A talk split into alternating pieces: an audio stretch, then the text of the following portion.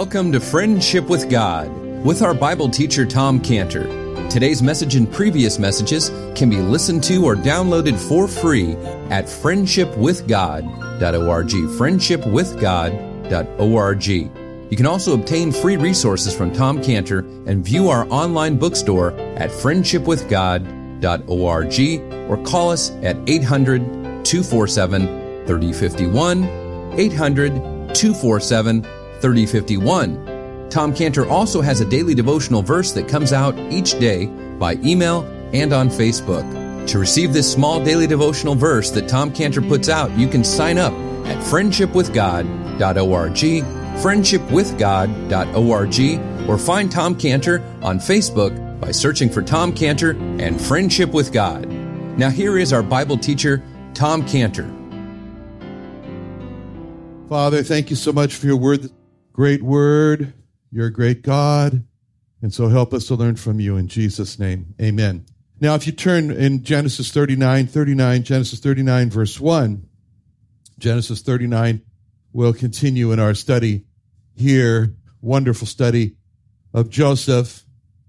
Spotlight has turned on this man of God, Joseph, teaching us so many wonderful things about him. Genesis 39, 1. Joseph was brought down to Egypt and Potiphar, an officer of Pharaoh, captain of the guard, an Egyptian, bought him of the hands of the Ishmaelites, which had brought him down thither.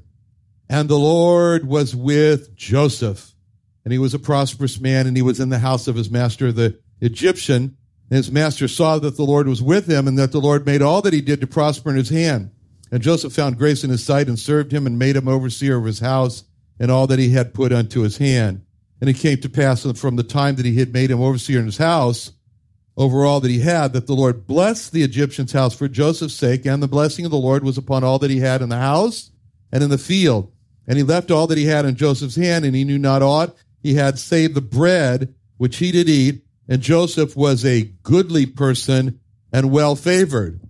Now, in our last study, you remember how we saw how dramatic the first words of this first verse of this chapter 39 really were very dramatic when it says that Joseph was brought down to Egypt. We saw how when Joseph was brought down to Egypt, how Joseph was growing up in Canaan. He never saw anything like this in Egypt. You saw the great Nile that's producing the most fertile valley and the Egyptian crop production, which was bar none the most advanced agricultural production in the world.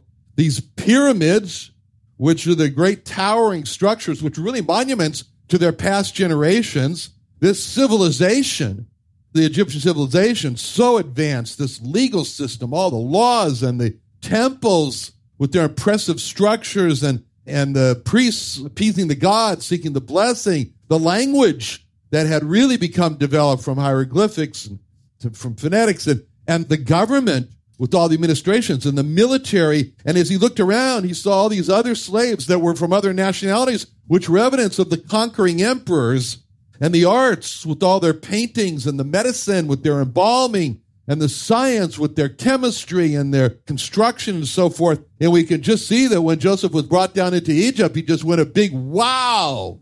Wow, this is really something. You know, and I mean, it was really Egypt in its full bloom. We look at Egypt today in the ruins, we say, wow, but he looked at it when it was really, when it had it before it fell apart.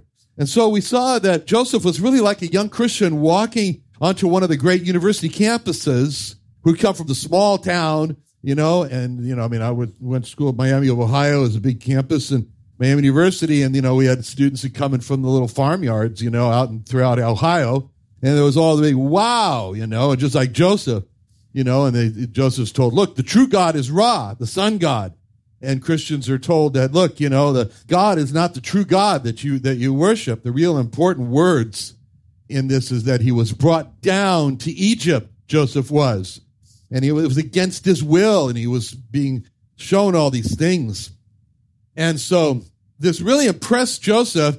But yet Joseph stayed true to his God, even in the midst of all this impressive stuff that he was brought in front of. But he was brought down there as a slave, which meant that at any moment his life could be snuffed out. He was brought, he was bought, and he was brought. Two words brought down there And then after he was brought down there, he was bought by Potiphar. It shows how precarious his life is, totally at the will of others, brought down to Egypt, totally at the will of others, bought by someone he didn't know, Potiphar, bought and brought. It shows us just how shaky and uncertain Joseph's life was. It was just so far from being secure. And in verse one, it just kind of shows us that Joseph's life is sort of like hanging in a balance. It's kind of like, it's like he's got a sword over his head in his life, whether it's from the time that he was cast into a desert pit with no water to the time we're going to see when he's falsely accused of attempted rape that he was innocent of, and he was cast into prison. His life just seems to pass from one apparent destruction to another. And every time we look at Joseph, we look at him, we say, well, he's a goner now. You know, that's it for him. So anyway, so he's coming down into Egypt there, and he's with the Ishmaelites. And you know, when the Egyptians saw the Ishmaelites arrive in Egypt, they saw all kinds of strange, exotic commodities, you know, the myrrh that they have there. It talks about in the previous chapter, verse uh, 25, chapter 37. A company of Ishmaelites came from Gilead with their camels bearing spicery and balm and myrrh. So, you know, for the Egyptians, when they saw the Ishmaelites coming, this is like a mobile Pier 1 import store, you know, that has arrived here. And then, you know, so the Egyptians are running and, oh, let's go see what the strange exotic things these Ishmaelites, uh, Ishmaelites have brought down here. And among those strange things was a strange slave. And the only one that was for sale in the world. They said, look, it's the only one that's for sale in the world. It's a Hebrew slave. His name is Joseph. He dreams. Yeah. so among all the exotic foreign spices for sale is Joseph as a unique foreign strange import. And yet this is the Joseph who is going to save all of Egypt from death and starvation. That's amazing. So Egypt's rescue from starvation is all centered on whether the shaky life of Joseph as a slave is going to be preserved. So Egypt's, Egypt's salvation depends on this person who's being brought to Egypt and bought by a person who's actually an executioner. Potiphar is. So this shaky situation with Joseph as the ultimate savior of Egypt was like the shaky situation of the ultimate savior of the world, the Lord Jesus Christ. His whole life looked like it was so shaky from the time he was born. He's putting in, be put into a germ infested stable. The newborn, laid in a feeding trough. And then as a toddler, he's being carried away to Egypt to escape a sword that's killing all the babies behind him. And nearly starves to death. 40 days in the desert with no food. Narrowly escapes being stoned to death or being thrown over a cliff or drowning in a storm. I mean, this is a person who, have, who was the key to the salvation of the world from an eternity in hell. It's amazing. That's the Lord Jesus Christ. So this shaky situation with Joseph as a preserver of life in Egypt was just like the shaky situation also of Noah. Noah, he's the ultimate preserver of the human race, human life on earth. And how do we see Noah? He's in an ark, bobbing up and down over a flood that has killed everyone else who wasn't in the ark. And the Savior of the world, Noah. No Noah, no Savior. All depends on him. Shaky situation with Joseph, just like shaky situation of Jacob running from murderous Esau. And yet God had promised that through Jacob, the Savior of the world, the Messiah is going to come. No Jacob, no Savior. And so Joseph is the same way like David. David, he's hiding in the rocks. He's hiding in caves from Saul, who's trying to kill him at every turn and then again, the Savior, Messiah, is going to come to the son of David. No David, no Savior. And so Moses, you can look at it. Same thing. Moses, there he is, a baby floating in a crocodile infested Nile River. And the salvation from extermination of all the Jewish people depends on this little baby floating around in an ark around crocodiles. No Moses, no Jewish people, no Jewish people, no Savior all of these who look so insecure, they were secure because God had promised back in Genesis 3:15 to Eve that he was going to put enmity between the woman and the seed of the serpent. The sin he was going to crush the head of the serpent, even though his heel was going to be bruised in the process.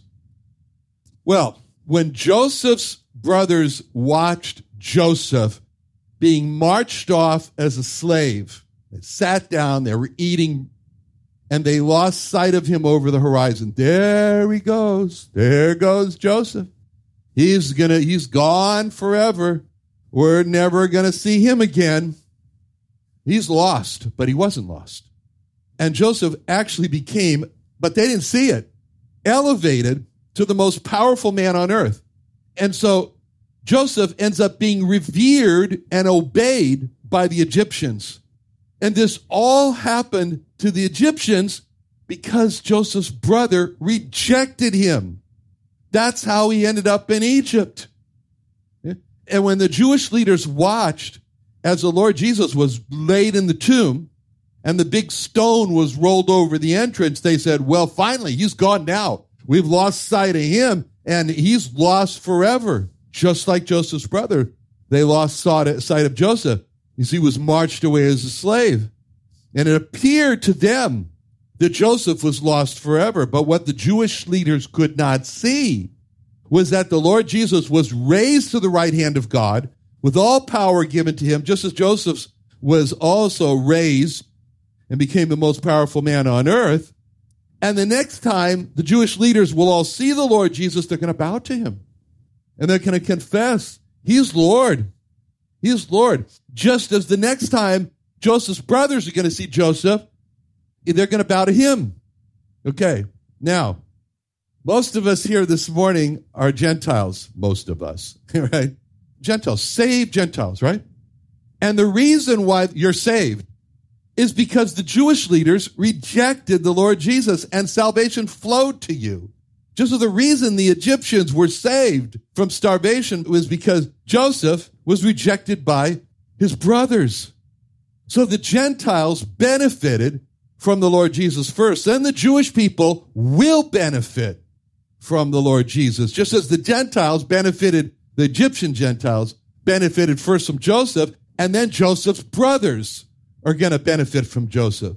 After the fullness of the Egyptians is come in to be saved by Joseph from starvation, then Joseph's brothers will come in to be saved by Joseph from starvation. Okay, now, Joseph's life is so interesting.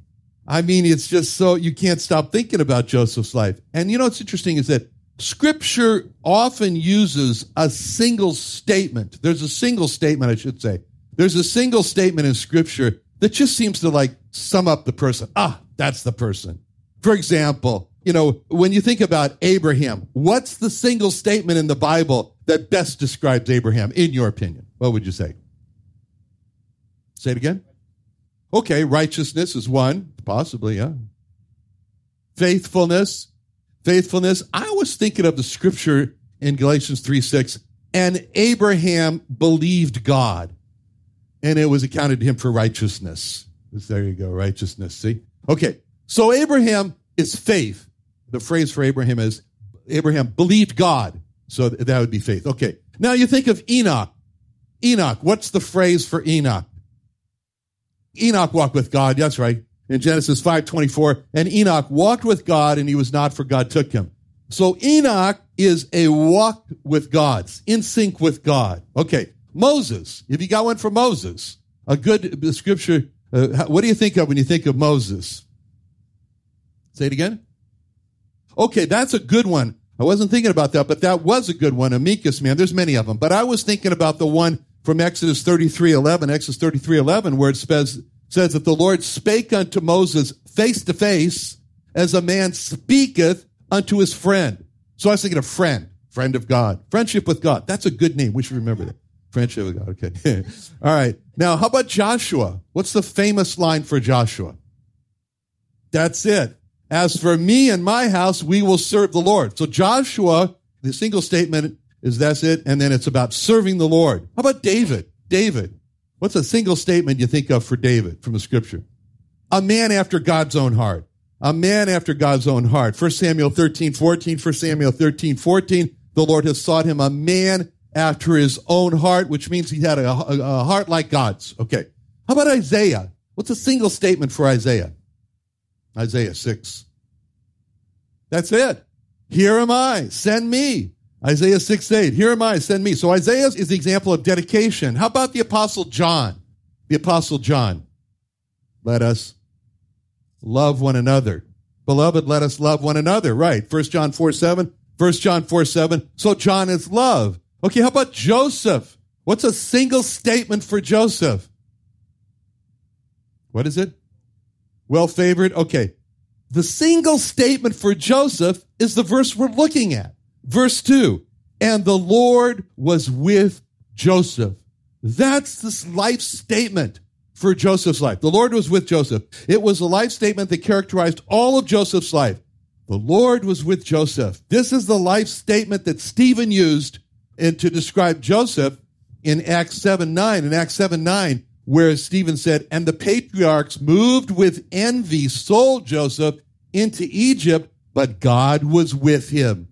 That's always the thing about Joseph. God was with him. This is the description of the Lord Jesus Christ when it says in Acts 10:38, Acts 10:38, how God anointed Jesus of Nazareth with the Holy Ghost and with power, who went about doing good and healing all that were oppressed of the devil, for God was with him.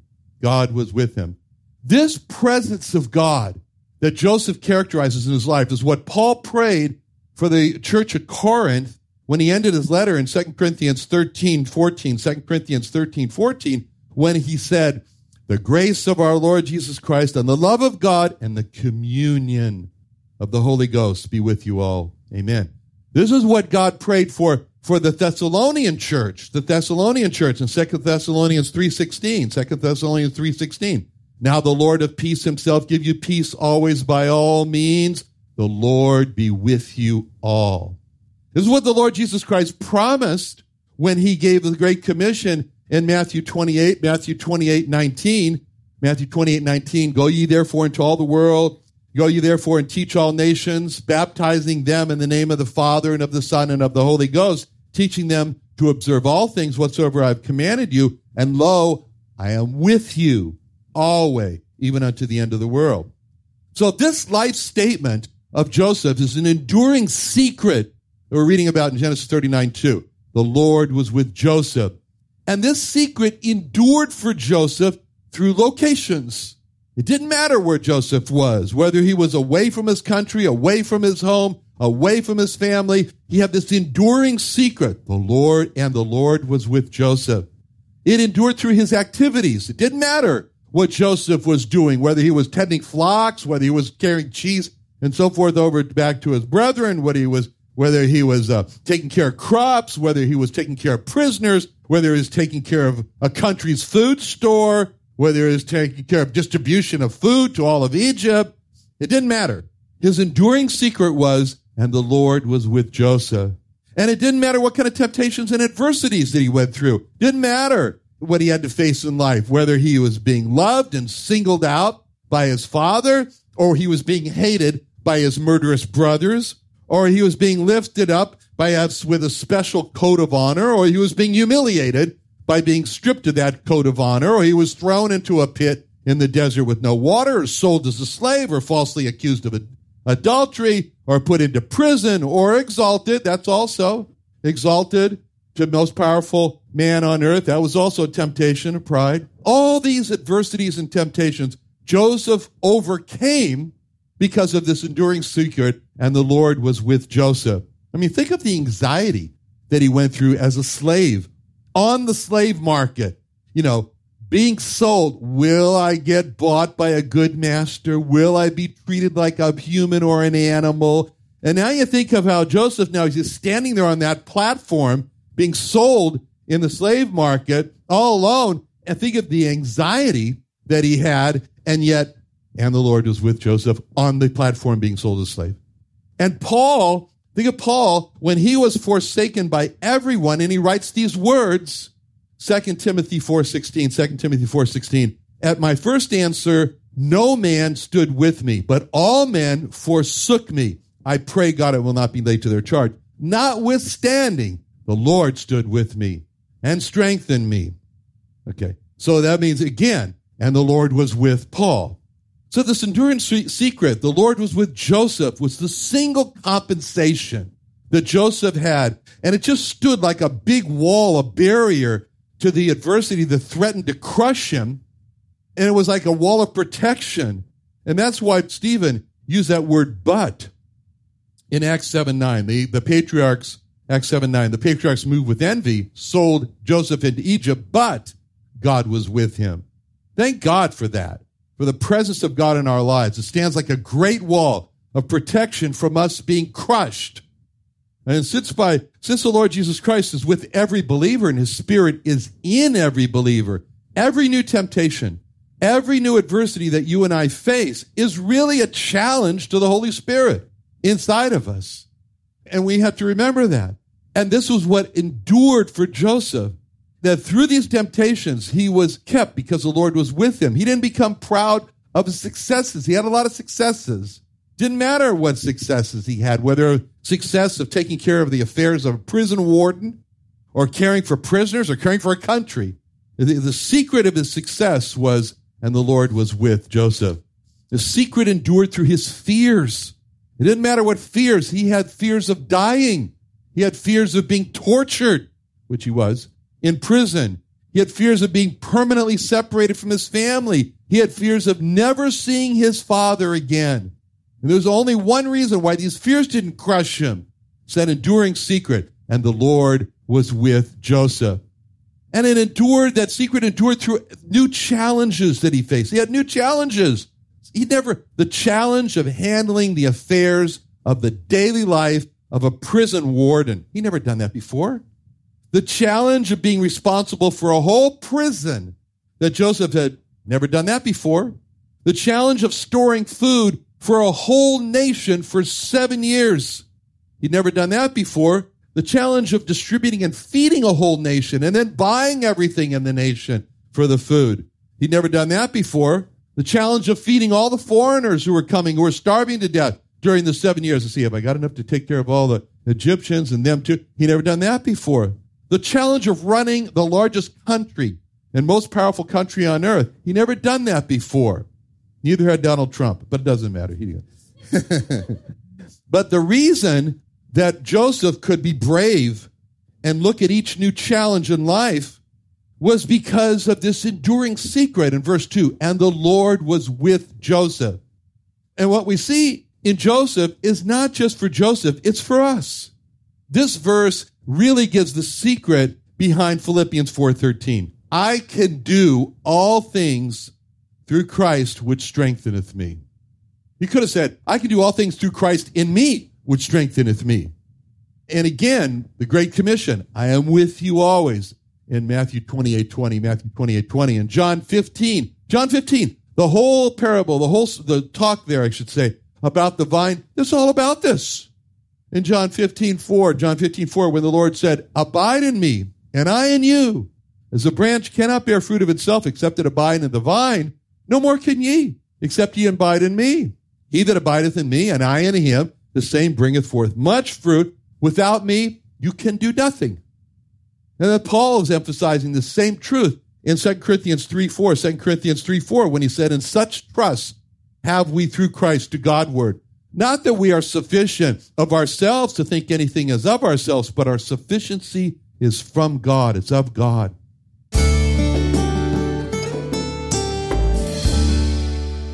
Another wonderful day studying the Bible with our Bible teacher Tom Cantor here on Friendship with God.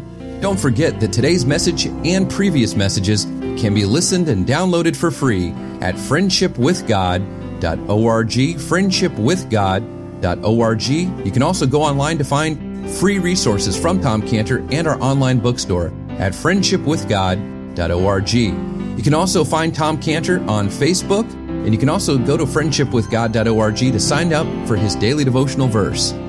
Tom Cantor is also the founder of Israel Restoration Ministries. You can visit that website at israelrestoration.org. Or you can write Tom Cantor at P.O. Box 711 330 P.O. Box 711 330, Santee, California. That's S A N T E E, Santee, California 92071. Or you can email Tom Cantor at friendshipwithgod.org. Tom Cantor at friendshipwithgod.org. Or for more information about Tom Cantor and Friendship with God and Israel Restoration Ministries, call us at 800 247 3051. Sunday Night Church is back. Join Friendship with God Bible teacher Tom Cantor at the new Friendship with God Fellowship every Sunday night at 5:30 p.m. at the Creation and Earth History Museum in Santee, California. Join us early each Sunday at 4:30 p.m. for food and fellowship with Sunday evening services to follow at 5:30 p.m. Watch Tom Cantor and the service on YouTube Live, located on the Friendship with God website. Enjoy encouraging teaching from our Bible teacher Tom Cantor in a relaxed and family-friendly atmosphere. Sunday Night Church is back, so join us at the Friendship with God Fellowship every Sunday night at 5:30 p.m. at the Creation and Earth History Museum at 10946 Woodside Avenue North in Santee, California. For more information, call us at 800-247-3051, 1-800-247-3051, or visit friendshipwithgod.org. That's friendshipwithgod.org for the Friendship with God Fellowship.